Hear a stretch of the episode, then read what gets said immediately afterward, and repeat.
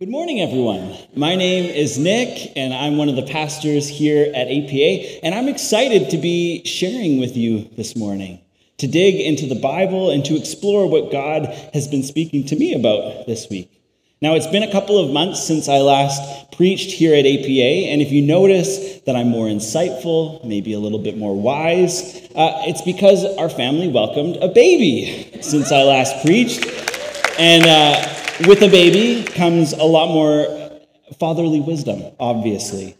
On, on the other hand, uh, if you notice that I'm a little bit more scattered, a little less coherent, it's because our family welcomed a baby since we last preached, and with a baby comes a lack of sleep. Uh, it makes it, things a little bit harder. I'm a little bit nervous about this sermon just because yesterday, as I was practicing going through it, uh, I had a crying baby and I was just kind of like rocking her like this. So if, if, if I start doing this, it's not some meaningful hand gesture, it's just me going into my default mode. But no matter what I said, I couldn't get her to calm down. So apparently, this will be an upsetting sermon. I'm sorry for everybody in advance. but in all seriousness, I did want to just say thank you to our church family. We have been so blessed by the love and support we have received over the last few months. Through baby clothes, prayers, gifts, meals, and so much more. Thank you for loving us well and supporting us as our family expands. Now, last week, Pastor Dave kicked off a new sermon series called POV, which stands for, as you see on the screen, Point of View. Now, we had some confusion in staff meeting. It does not stand for person of virtue, pre owned vehicle, or porcupines ordering Vespas. It's point of view. See, Al, you didn't need to pray for my jokes, they're killing. Never mind. Uh, so, we're looking at instances in the Bible where people encounter Jesus, and as a result, they have their point of view radically transformed. Because that's what happens when we encounter Jesus. Amen? Our point of view is radically, unequivocally changed. And the New Testament is filled with these encounters of people approaching Jesus with their own worldviews and perspectives, and Jesus bringing correction and truth through teaching, prayer, and miracles. People's reactions to Jesus vary. Some embrace the change of point of view that he offers, and they leave transformed by joy, peace, hope, and love. And others push back, rejecting God's truth, and they leave plotting, angry, or frustrated. In the whole of the New Testament, there is only one instance where someone encounters Jesus and leaves feeling sad. And that's the story that we're going to dive into today, because why not? It's the story of a rich man's point of view being radically shaken. Now, many of us are, are familiar with this story. It's found in Mark 10, verses 17 to 28. It's the story of a rich young ruler. It's found in three of the four Gospels in Matthew, Mark, and Luke. This is an important story. It remained in the hearts and minds of three different authors as they wrote about the life and teaching of Jesus. There are sub- subtle differences between the accounts, but uh, one fun fact is that none of them actually call the man the rich young ruler. Only Matthew says that he was young, only Luke calls him a ruler, and they all call him rich. And yet, in my subconscious, I think of him as the rich young ruler. I've amalgamated it together. And that's not theologically important at all. I just found it interesting what my mind has done. But what is theologically important is that all three accounts drive home the same point that it costs us everything to enter into the kingdom of God, and that we can't do it on our own. So, rather than blitz through this story, I want us to go through it slowly, looking at our passage one verse at a time. And my hope is that this would deepen our understanding of the viewpoint that Jesus proposes, that we wouldn't rush to assumptions about what Jesus is saying, and that we wouldn't assume that we've already learned this lesson, because it's one that we need to learn over and over and over again. My hope is that, uh, that as we take time looking at Mark chapter 10, that we would take time for self examination. Examination that leads to a desire to change, and that we would invite the Holy Spirit to change our point of views as well. With that in mind, let's just pray. Jesus, we thank you for your word. We thank you for this opportunity to learn and grow as a church family. And, and before we jump into things, God, we just invite your Holy Spirit here. God, we, we, we bring a stillness to our bodies, our minds, our spirits, because we want to be transformed by you. We want to learn and grow. We want to have our point of view changed. So we pray this in Jesus' name. Amen. Amen. So if you have your Bibles, you can open up to Mark chapter 10, verse 17. Uh, I'll be reading out of the New Living Translation. It's also up on the screen for you. Uh, let's begin, verse 17. As Jesus was starting out on his way to Jerusalem, a man came running up to him, knelt down, and asked, Good teacher, what must I do to inherit eternal life? Now, verse 17 sets the stage with a really vivid image. Jesus is leaving Jerusalem. I imagine that he's on a dirt highway ready to set off. He's already got his Spotify road trip playlist playing. He's ready to go. And then out of nowhere, a man comes running as fast as he can, plops down right in front of Jesus, right in the dirt, out of breath. He asks an incredibly complex and yet important question What must I do to inherit eternal life? Now, this man isn't someone who's injured or sick looking for a miracle. He isn't a Pharisee looking to trick Jesus. He's genuinely concerned about his faith. And so he offers up his pride and his dignity, humbling himself before Jesus, hoping that this teacher can show him the way forward. And so Jesus presses pause on his playlist and responds to this man's plea for guidance, but not in the way that we would expect. Verse 18. Why do you call me good? Jesus asked. Only God is truly good. Now, this isn't Jesus being self deprecating, saying that he isn't God. Instead, Jesus is making it clear who defines goodness. It is only God who defines what is truly good. Only God can say what is good and what is not good. And consequently, this question that you're asking, only God can answer it. Now, I think it's easy for us to skip this small interaction and go straight to Jesus' answer to the rich man's actual question. But I think Jesus' mild rebuke to the man, calling him good, is especially important for us today. See, in our culture and society, the prevailing viewpoint that arises from our firm grip on individualism is that truth and goodness are relative that we are the guardians of our own truth and understandings of goodness. But Jesus makes it clear that's not how we're called to live. It's God who is truly good. And so God defines goodness, not us. And yet we see ourselves as the arbiters of truth and goodness, even in the church, when we judge one another, thinking, oh, that person isn't very good. They watched that movie. Or that preacher, he, he isn't very good. He interpreted the Bible in this way when it clearly means something else. Oh, you know, that church over there, they're no good. They have fancy lights and they, they worship in this way or they don't speak in tongues. Hold up a second. Is it our job to define what is good and what is not? Is it our job to judge the goodness of one another? And the answer, a resounding no. Whose job is it? It's God's job, not ours. We are not the judge of what is good, and we need to continually be reminded of this fact. How are you feeling? Are you feeling convicted at this point? I know that as I was writing it, I was feeling convicted, and you know what? That is amazing because that means we just encountered Jesus and had our point of views changed. So let's keep pressing in uh, so we aren't the arbiters of goodness, but lucky for us, the good God has written his goodwill for his people. He's written it in the scriptures. That's what the Bible is all about. And here we find rules that help us live in step with God's definition of goodness. That's exactly where Jesus points the rich, rich young man in verse 19.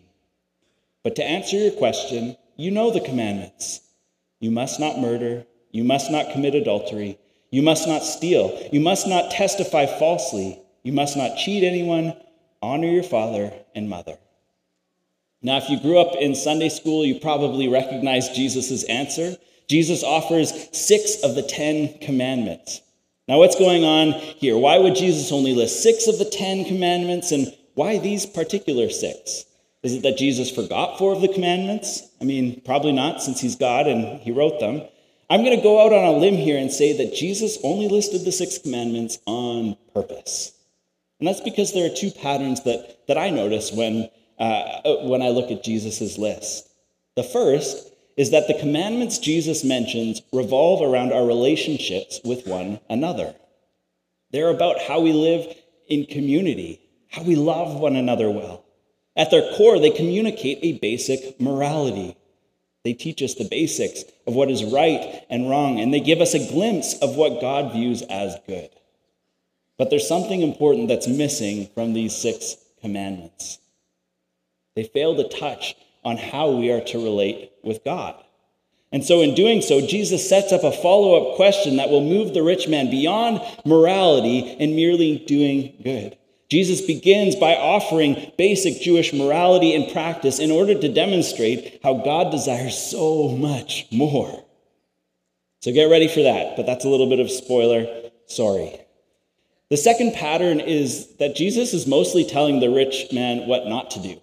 Don't murder, don't commit adultery, don't steal, don't lie or cheat, don't dishonor your parents. All while the rich man is asking what he needs to do, not what not to do. What do I need to actually do? But don't worry, again, Jesus is going to get to that in a moment. And so the young man replies in this way Teacher, the man replied, I've obeyed all these commandments since I was young. Looking at the man, Jesus felt genuine love for him. He's an expert in what not to do. He's rich in wealth and he's rich in morality. This isn't the man trying to show off, he isn't delusional. He was most likely speaking the truth. Keeping the commandments was the foundation of the Jewish faith, so those who took it seriously were able to stick to these strict requirements.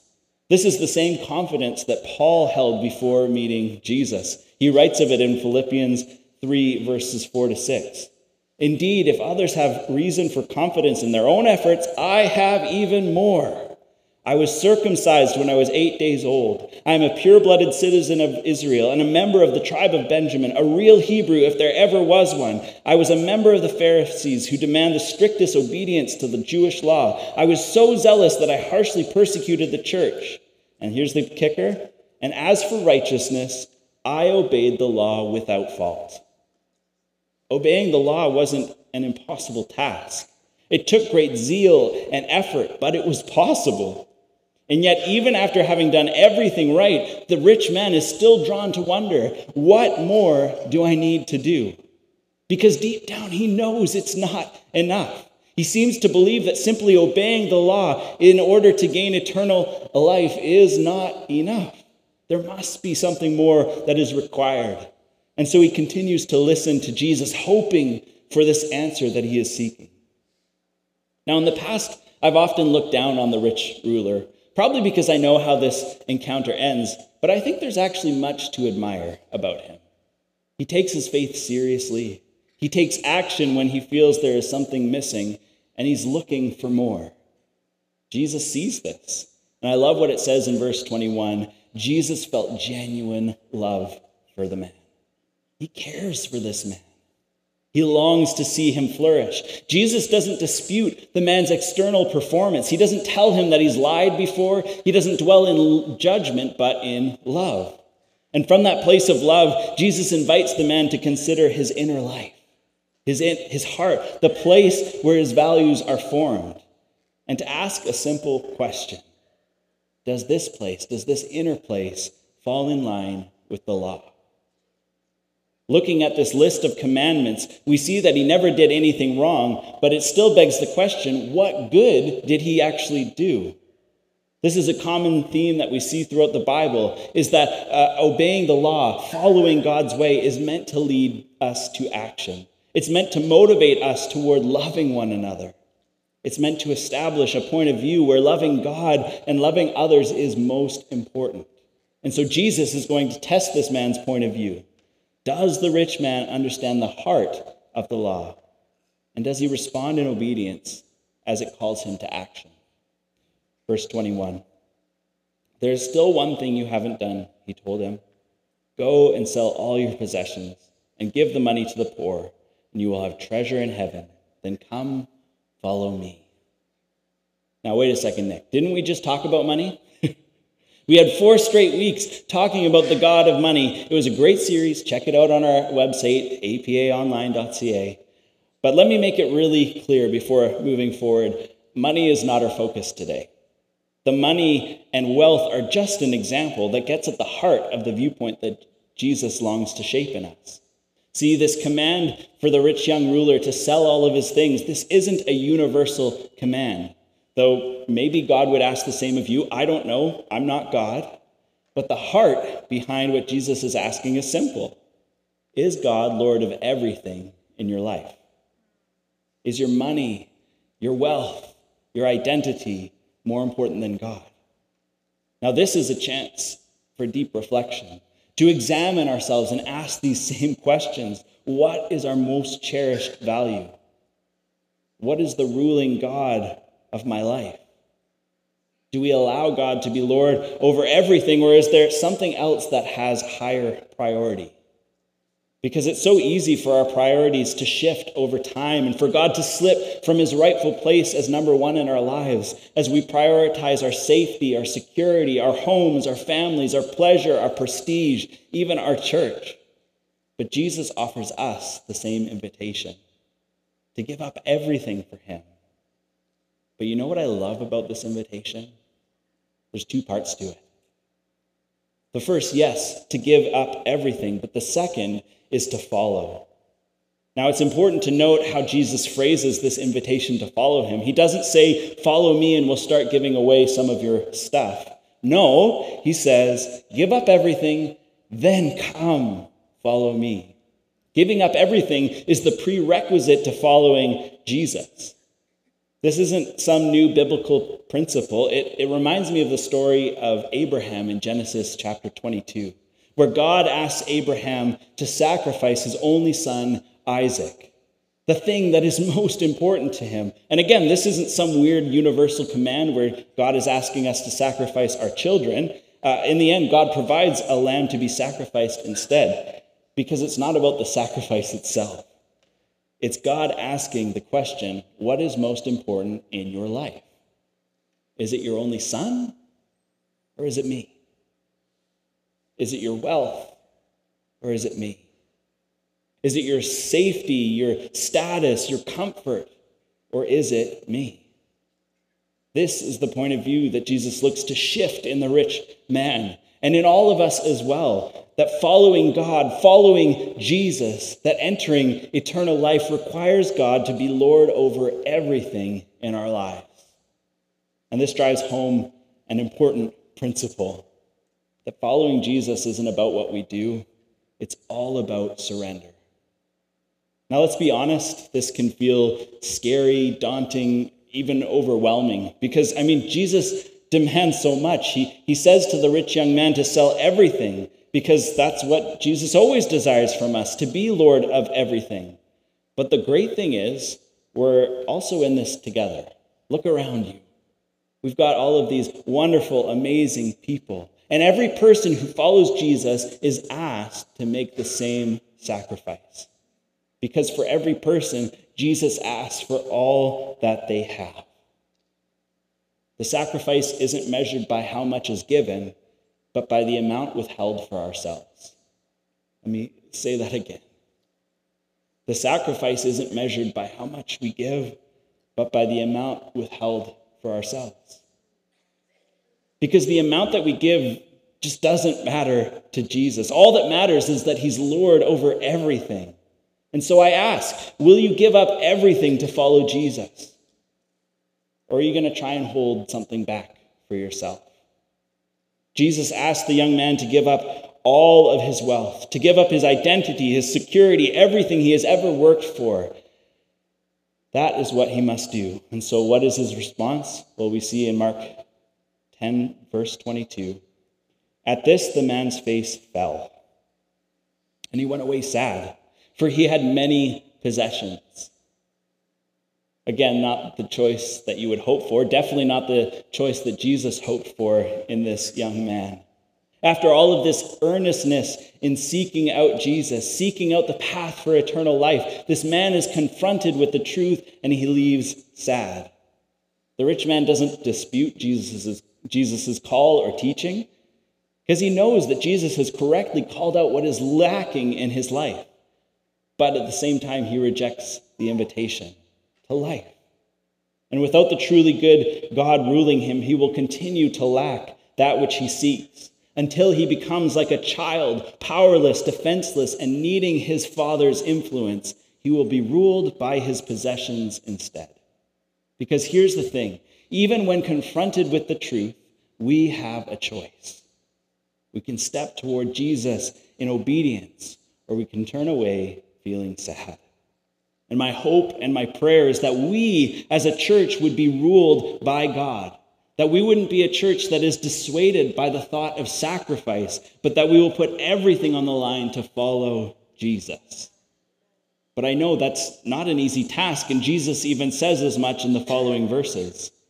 Jesus looked around and said to his disciples, How hard it is for the rich to enter the kingdom of God. This amazed them. But Jesus said again, Dear children, it is very hard to enter the kingdom of God. In fact, it is easier for a camel to go through the eye of a needle than for a rich person to enter the kingdom of God. The disciples were astounded. Then who in the world can be saved? They asked. Here we're given one of my favorite images in the Bible a camel trying to get through the eye of a needle. A camel, which is like the largest land animal in all of Palestine, and the eye of, of a needle, the smallest gap found within the home. Now, let's be honest. I don't know about you. I don't encounter camels on the regular. So it can be a little bit difficult to get this picture in my mind. I mean, I was reading through commentaries and they were trying to describe just how preposterous this one was. And one commentator said, well, a camel is not only large, but it has humps. I'm like, yes, thank you for that information. I'm glad I'm reading this very expensive commentary. Uh, so I thought to myself, there's no way we're going to be able to like fully understand this without some sort of visual representation. And so I was wondering, Pastor Peter, are you around? Peter? Come on, don't be hiding. Peter, you're ruining everything. Okay, I need a different volunteer then. Can I get a volunteer? Oh, Rajesh, thank you. Rajesh, come on up. Now, one of the beautiful things about the summer is that we have interns who will do whatever you want from them. And so uh, this, this week, I asked Lauren and Olivia if they could put together a camel costume just so that we could fully picture what was going on. They spent over four days working on it. And so uh, we've got a backpack that'll act as a hump. Don't worry, it is filled with water because we want to be true to life. Uh, yeah, okay. We've got yeah, that's that's good because they're furry. But yeah, we got to get a little bit more fur. Yeah, yeah, even more. Oh, that one goes on the back. Yeah. Oh yeah, you got to cover the hump. That's a great thought, Olivia. Yeah. Oh, and those are camel ears. Not not antlers, camel ears. Now, for if you're if you're listening uh, later on in the week, listening to our podcast, I'm just to say you need to tune in to our uh, YouTube. We'll put a timestamp to make sure everybody can quickly find this beautiful image of Pastor Rajesh as a camel. Now, I forgot to get a needle, but I figured this, this, is, this is bigger than, a, than the eye of a needle. Can you pass through it? No, the antlers are getting stuck. Hmm. Okay, try one more time. Try one more time. Okay, so it's not working. I don't think I need anything else from you. That was all give a big round of applause for Pastor Rajesh. Thank you. There is no way we could have done this sermon without, without that image, you know? We needed that. Thank you to Olivia and Lauren also for spending so much time putting that beautiful costume together. My point is this we can't enter the kingdom of heaven on our own strength or merit. It's impossible. Just like a, a camel going through the eye of a needle, it is impossible. And so this introduces another point of view that Jesus turns on its head. Jesus is playing with the disciples' expectation of who can enter the kingdom of God. Because the prevailing understanding of the time was that having wealth meant that you had God's blessing. And yet we meet this rich young man who's devout in whole, upholding Jewish morality, who has been blessed with wealth, just as would be expected. And yet it's his blessing that acts as a stumbling block, keeping him from entering the kingdom of heaven, which leaves the disciples totally dumbfounded. If this guy won't enter the kingdom of heaven, then who can? Here, Jesus makes the path forward abundantly clear in verse 27. Jesus looked at them intently and said, Humanly speaking, it is impossible, but not with God. Everything is possible with God. We can't do it on our own. When looking beyond, oh, check, there we go. Looking beyond the letter of the law to the spirit of the law, none of us can live perfectly. Other things will continue to creep up and take God's place as number one in our lives. It's only through faith and God's grace that we can enter the kingdom of heaven. Now let's look back at what Paul wrote in Philippians 3 after listing all of his credentials, all the ways in which he had justified himself according to the law, according to what he had done. He writes this in verse 7 I once thought these things were valuable, but now I consider them worthless because of what Christ has done.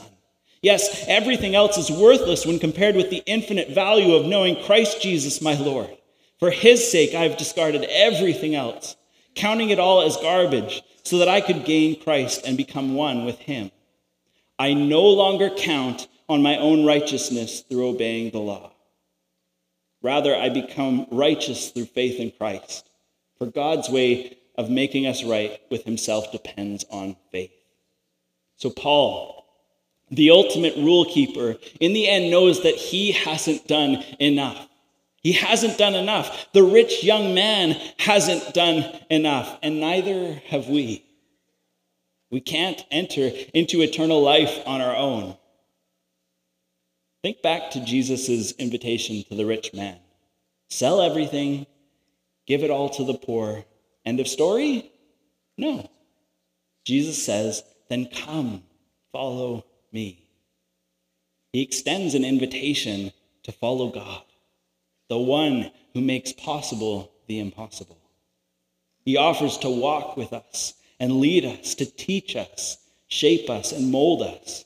Because here's the thing the message of Jesus demands far more than we think, but it also offers more than we could ever imagine. We, we give up everything, but we gain so much more. We gain grace. We gain a relationship with our Creator. We gain eternal life. We gain peace, love, joy, and hope. We, we gain being who we were created to be. Isn't that worth everything? The other thing is, Jesus also isn't asking us to do anything that he hasn't done himself. God gave up his only son, allowing him to live a perfect life, allowing him to be killed on a cross, all to restore relationship with us, with you, with me. God gave up everything for us, and now he asks us to give up everything for him. So, what can we learn from our passage today? Well, there are three points that I, that I wanted to bring back to our attention. The first is that we are not judges of what is good, God is. Our part is to listen and to obey. When we find ourselves judging others, it's time for us to repent and submit to God's authority. The second thing is that following Jesus requires giving him everything. Following Jesus isn't something that we can just add on to our lives. It isn't something that we can simply do. It requires complete surrender of everything. But this isn't a bad thing. Jesus wants us to see and know that if we have nothing but Him, we still have everything. Because He is enough for us. He is all that we need. He is our provider, our protector, our sustainer. He is everything. If I have nothing but Jesus, I have everything that I need. Now, I know that giving up everything is difficult. It's, it's not a trivial thing that Jesus invites the rich man to do, but what I can say is this time and time again, when I have chosen to give everything to God, to ensure that He is Lord over all of my life, He has blessed me beyond what I could ever imagine. This sermon could easily go on for the rest of the day just by sharing stories of God's faithfulness that I've seen in my own life. When I've given God my finances, my hopes for a wife, my longing for a job, my dreams for a home, my desires for kids, when I sit and reflect on the times when I have truly surrendered those things to God, all I can all I can know is that my whole life is a testimony, a testament of God's faithfulness when I give him everything. He has always proven faithful, and I've never been left without, even in the midst of surrendering everything.